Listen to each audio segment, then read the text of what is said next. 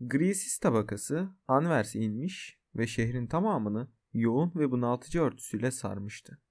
Evler çok geçmeden ince bir sis bulutunun içinde kayboluyor, sokaklar bilinmezliğe çıkıyordu. Fakat onların üzerinden de adeta tanrı buyruğu gibi bulutlardan gelen bir uğultu ve vızıltı sesi geliyordu.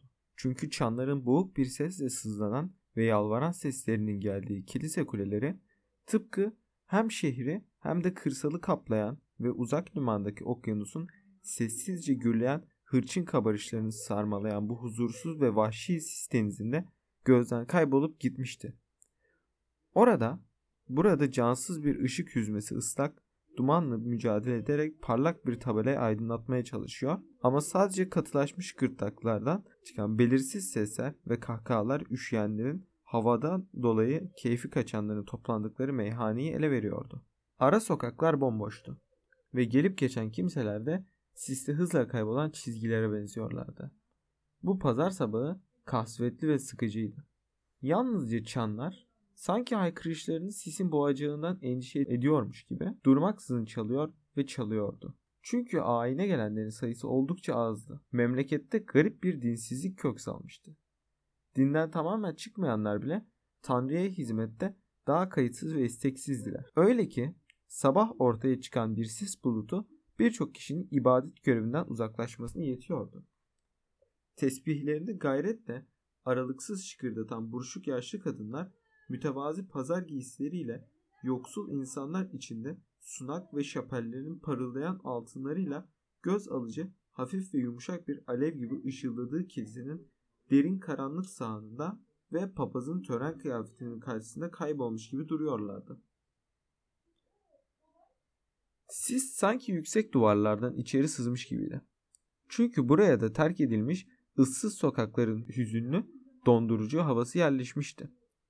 Ayrıca sabah vaazı da güneşin ışığı olmadan soğuk ve tatsızdı. Protestonlara yönelikti ve içinden nefretin derin bir güç bilinciyle birleştiği şiddetli bir öfke barındırıyordu. Çünkü görünüşe bakılırsa hoşgörü devri sona ermiş ve ruhban sınıfına İspanya'dan yeni kralın övgüye değer bir sertlikle kilisenin hizmetinde olacağı yönünde müjdeli bir haber gelmişti. Böylelikle kıyamet gününü tasvir eden tehditlerle gelecek dönemle ilgili karanlık ikazlar birleşiyordu. Çok sayıda dinleyenlerin bulunması halinde bu sözler belki fısıltıların yükseldiği sandalyeler arasında uğultu şeklinde yayılırdı. Ama bu şekilde insanı ürperten ıslak ve soğuk havada donmuşçasına karanlık boşlukta çınlayarak kof biçimde yere dökülüyorlardı. Vaaz esnasında iki adam hızla ana kapıdan içeri girdi. Üstlerini saran, yakası kalkık paltoları ve yüzlerine iyice dağılmış saçları nedeniyle ilk anda tanımayacak haldeydiler. Daha iri olan ani bir hamleyle ıslak paltosunu çıkardı. Varlıklı, kentli hatlarına zengin tüccar kıyafetinin gayet iyi uyduğu, aydınlık ama sıra dışı sayılamayacak bir sima. Diğeri fevkalade bir kıyafeti olmasa da daha garip biriydi. Ama efendi ve sakin tavırlarıyla biraz iri kemikli, çiftçi görünümüyle aşağı dökülen ak saçlarının dolgunluğunun bir protestanın yumuşak başlılığını kattığı iyi yürekli yüzü uyum içindeydi.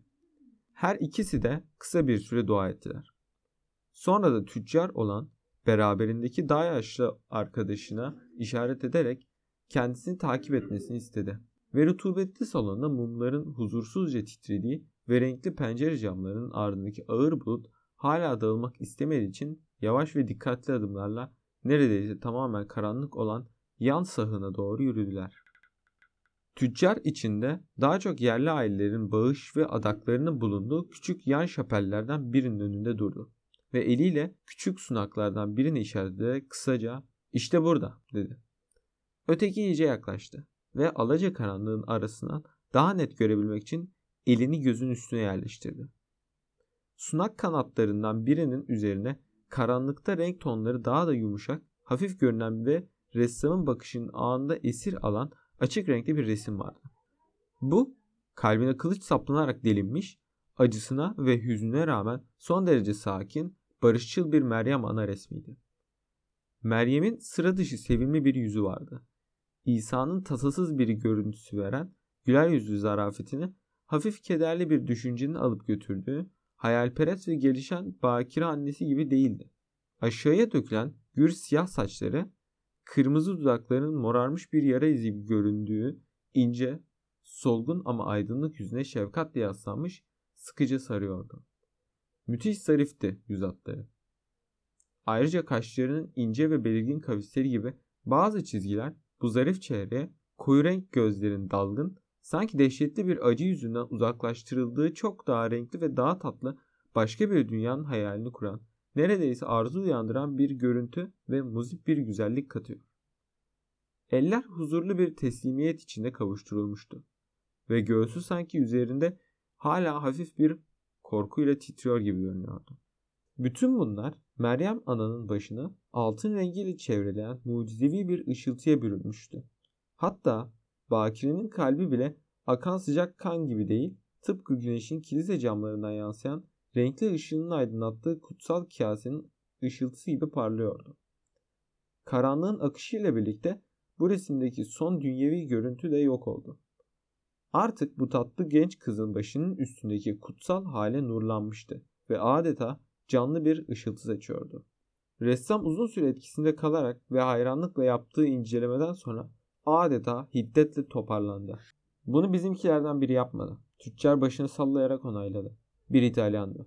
Genç bir ressamdı. Fakat bunun bir hikayesi var. Size en başından itibaren anlatacağım. Ve sizin de bildiğiniz gibi son taşı yerine koyan yine siz olacaksınız. Ama bakın, vaaz sona erdi. Her ne kadar zahmetimize ve ortak çalışmamıza değer bir mekan olsa da hikayeler için kendimize kiliseden başka bir yer bulmalıyız. Buyurun gidelim. Ressam, puslu karanlık dağılıp açıldıkça ve pencereler buğuyla gitgide daha altınsı bir renge büründüğü ölçüde gittikçe parlaklığı artıyor gibi görünen resmin arkasını dönmeden önce birkaç saniye tereddüte kaldı.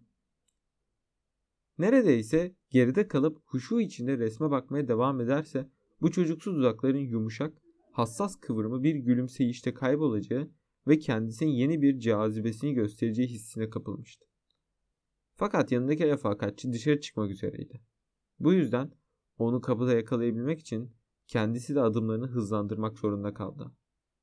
Geldikleri şekilde kiliseden birlikte ayrıldılar. O ilkbahar öncesi sabahının şehrin üzerine geçirdiği ağır sis mantosu, dantel bir elbise gibi tepesi sivri çatılara takılıp kalan soluk, gümüşten bir tüle dönüşmüştü. Sık döşenmiş kaldırım taşları tıpkı çelik gibi soluklanarak nemlenmiş, parlıyordu ve güneşin ilk ışıltıları altınsı renkleriyle bu parlaklığın içinde yansımaya başlamıştı bile. İki adamın yolu daracık, kıvrımlı dolambaçlı sokaklardan geçerek tüccarın ikamet ettiği aydınlık limana çıkıyordu. Düşünceleri ve anılarında kaybolmuş halde yavaş yavaş ilerledikten sonra tüccarın hikayesi dalgın yürüyüşlerinin aksine onları hedefe çok daha hızlı bir şekilde götürmüştü. Size daha önce diye başladı tüccar. Gençlik yıllarımda Venedik'te bulunduğumdan bahsetmiş miydim? Lafı uzatmamak için hemen belirteyim. Bunu pek de Hristiyanlık inancı ile ilgili olarak yapmadım. Babamın işlerini idare etmek yerine bütün gün meyhanelerde sefa süren gençlerle geçiriyor, içiyor, oyun oynuyor, diğerleri gibi ben de bazı edepsiz şarkıları ve masada ağır küfürler savurmasını biliyordum. Eve dönmeyi düşünmüyordum. Evden yazdığı ısrarlı ve tehditkar mektuplarında babamın da söylediği gibi hayat bana güzeldi. Beni tanırlardı ve bu sefil hayatın beni tüketeceği konusunda onu uyarmışlardı. Sadece gülüyordum. Bazen ise sinirden gülüyordum. Şu koyu, tatlı şaraptan hızla aldığım bir yudum bütün kederimi alıp götürüyor. Bunu o yapmadığı takdirde bir fahişenin öpücüğü yapıyordu. Mektupları önce yırtıp açıyor, sonra ben iki parçaya ayırıyordum. Çok fena bir sarhoşluğa kapılmıştım ve bundan bir daha asla kurtulacağımı düşünmüyordum. Fakat bir akşam her şeyden tamamıyla kurtuldum.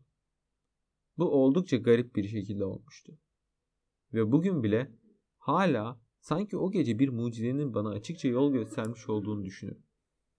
Meyhanemde oturuyordum. O mekan, duman altı ve puslu haliyle ve içkici kafadarlarla bugün hala gözümün önündedir. Fahişeler de eşlik ediyordu bize. İçlerinden birisi çok güzeldi herhalde o fırtınalı ve son derece esrarengiz geceden daha çok eğlendiğimiz nadiren olmuştur. Birdenbire tam da edepsiz bir hikaye üzerine kahkahalar atıldığı sırada uşağım içeri girdi ve bana ulağın Flandre'den getirdiği bir mektubu uzattı. Çok sinirlenmiştim. Çünkü babamın mektuplarını görmek hoşuma gitmiyordu. Çünkü onlar bana sürekli sorumluluklarımı ve dini görevlerimi, yani benim çoktan şarapta boğmuş olduğum iki şey ile ilgili uyarılarda bulunuyordu. Tam mektubu açacağım sırada arkadaşlarımdan biri atıldı. Yakışıklı bir delikanlıydı. Becerikliydi. Ve her türlü şövalyelik sanatında ustaydı. "Bıraksana şu kötümser sözleri. Seni ne ilgilendirir bunlar?" diye bağırdı.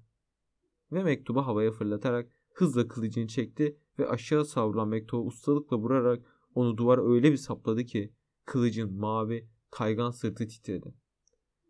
Onu dikkatlice geri çekti. "Yarası orada yapıştı kaldı" diye güldü. Diğerleri alkış tuttular. Fahişeler neşeyle onun üzerine atıldılar. Onun şerefine kadehler kaldırıldı. Ben kendim de gülüyor, içiyor, mektubu ve babamı, Tanrı'yı ve kendimi unutmamı sağlayacak çılgın bir şekilde neşemi bulmaya zorluyordum. Birlikte oradan çıkıp neşemizin çılgınlığa dönüşeceği başka bir meyhaneye doğru yol alırken artık mektup aklımdan çıkmıştı. Daha önce hiç olmadığım kadar sarhoştum ve kızlardan biri günah kadar güzeldi. Tüccar aniden istem dışı durdu ve sanki hoşuna gitmeyen bir görüntüyü kafasından silip atmak ister gibi eliyle çok defa alnını sıvazladı. Ressam bu hatıranın tüccar için utanç verici olduğunu derhal anladı ve ona bakmak yerine gözlerini merak ediyormuş edasıyla şişkin yelkenleriyle ikisinin yavaş yavaş rengarenk karmaşasına ulaştıkları limana hızla yanaşan bir kalyona dikti. Sessizlik uzun sürmedi ve anlatıcı telaşla devam etti. Birden yerimden fırladım. Öylesine ani olmuştu ve rengim o kadar solgundu ki fahişe korku dolu bir bakışla bana neler olduğunu sordu. Fakat ben bu aptalca korkumdan utanmış ve bu budalaca düşüncenin tek bir anını açık etmek istemeden yatağında yatıp güzelliğinin tadını çıkardım. Bu yabancı kadına karşı mahcup olmuş. Fakat o dakika bütün hayatım tamamen değişti. Ve bugün de olduğu gibi o zaman da ancak Tanrı'nın lütfunun bunu mümkün kılabildiğini hissetmiştim. Kadının gönülsüzce kabul ettiği parasını uzattım. Çünkü onu küçük görmemden korkuyordu. Bana kaçık almanın teki olduğumu söyledi. Fakat ben artık duymuyordum. Süratle dışarı, soğuk ve yağmurlu geceye fırlayıp, çaresiz biri gibi karanlık kanallara doğru bağırarak bir gondola seslendim. Sonunda taşımanın karşılığını altın olarak isteyen bir tanesi geldi. Ama kalbim o kadar apansız, acımasız ve akıl almaz bir korkuyla çarpıyordu ki, bir mucizenin bana bu şekilde aniden tekrar hatırlattığı mektuptan başka bir şey düşünmüyordum. Meyhaneye ulaştığımda mektuptaki satırlara duyduğum heves içimi yakıp kavuran bir ateş gibiydi. Arkadaşlarımız sevinçli ve şaşkın bağırışlarını aldırış etmeden çıldırmış gibi üzerinde cam bardakların şıngırdadığı masalardan birinin üstüne sıçrayarak mektubu duvardan çekip aldım. Ardımdan atılan azgın kahkahalara ve öfkeye dolu küfürlere aldırış etmeden koşmaya başladım. Hemen bir sonraki köşe başına titreyen ellerle katlanmış mektubu açtım. Bulutlanan gökyüzünden yağmur sağanak şekilde yağıyor, rüzgar elimdeki kağıdı çekiştirip duruyordu. Fakat onu yaş dolu gözlerle okuyup her şeyi iyice anlamadan bırakmadım. Çok fazla söze yer verilmemişti. Sadece annemin ölümcül bir hastalığa yakalandığını ve eve dönmem istendiği yazıyordu. Diğer zamanlardaki gibi azarlama ve suçlamalara hiç yer verilmemişti. Fakat kılıcın namlusu annemin adının geçmesiyle tam ortasına saplandığı için benim yüreğim en ağır utançla yanıyordu. Bu herkesin değil ama yaşamış olan kimsenin anlayabileceği apaçık bir mucize alameti diye mırıldandı ressam. Anlatıcı derinden etkilenmiş bir halde sessizliğe gömüldüğünde bir müddet yine hiç konuşmadan yan yana yürümeye devam etti. Uzaklardan tüccarın görkemli evinin ışıkları karşılarına çıktı. Tüccar başını kaldırdığında bunu fark edince aceleyle anlatmaya devam etti.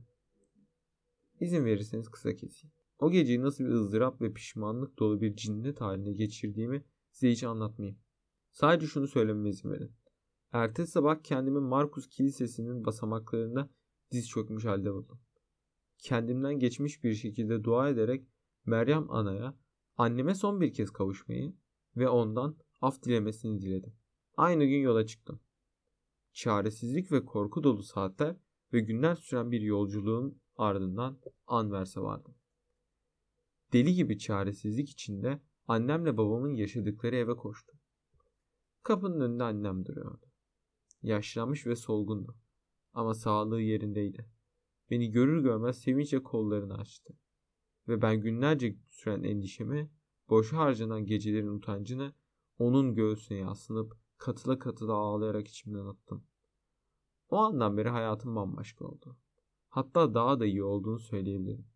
Sahip olduğum en değerli şeyi, elimin ekmek tutmasını sağlayan o mektubu bu evin temel taşına gömdüm. Ve adağımı yerine götürmenin yolunu aradım. Gelişimin hemen ardından görmüş olduğunuz sunağı yaptırdım. Ve onu layıkıyla süslemek için elimden gelen her çabayı sarf ettim. Fakat sizin sanatınıza değer biçmeyle ilgili sırlarınızı bilmediğim ve Meryem Ana'nın bana mucizesini göstermesine karşılık ben de ona layık bir resim sunmak istediğim için Venedik'teki kadim bir dostuma mektup yazarak ondan gönlümden geçen eseri layıkıyla tamamlaması için bana tanıdığı en usta ressamı göndermesini rica ettim. Üzerinden aylar geçti. Günün birinde kapıma genç bir adam geldi. Burada görevlendirilme nedenini söyledi. Bana arkadaşımın selamını ve mektubunu iletti. Çok yakışıklı ve tuhaf bir biçimde mahzun yüzünü bugün bile gayet iyi hatırladığım İtalyan ressamın Venedik'teki içki alemindeki gürültücü ve palavracı kafadarlarımla hiçbir benzerliği yoktu. Siyah ve uzun kılığına, sade düz taranmış saçlarına, gece bekçilerinin ve erenlerin o ruhani solgunluğunu taşıyan yüzüne bakınca onun bir ressamdan ziyade daha çok bir rahip olduğu düşünülebilirdi. Mektup ise yalnızca olumlu izlenimi doğruluyordu ve ustanın genç oluşuyla ilgili endişelerimi gidermişti. İtalya'da yaşlı ressamlar prenslerden daha kibirlidirler diye yazıyordu arkadaşım. Dostları ve kadınlar prensler ve halk tarafından kuşatıldıkları için onları en cazip teklifle bile yurtlarından uzaklaştırmak çok zordu.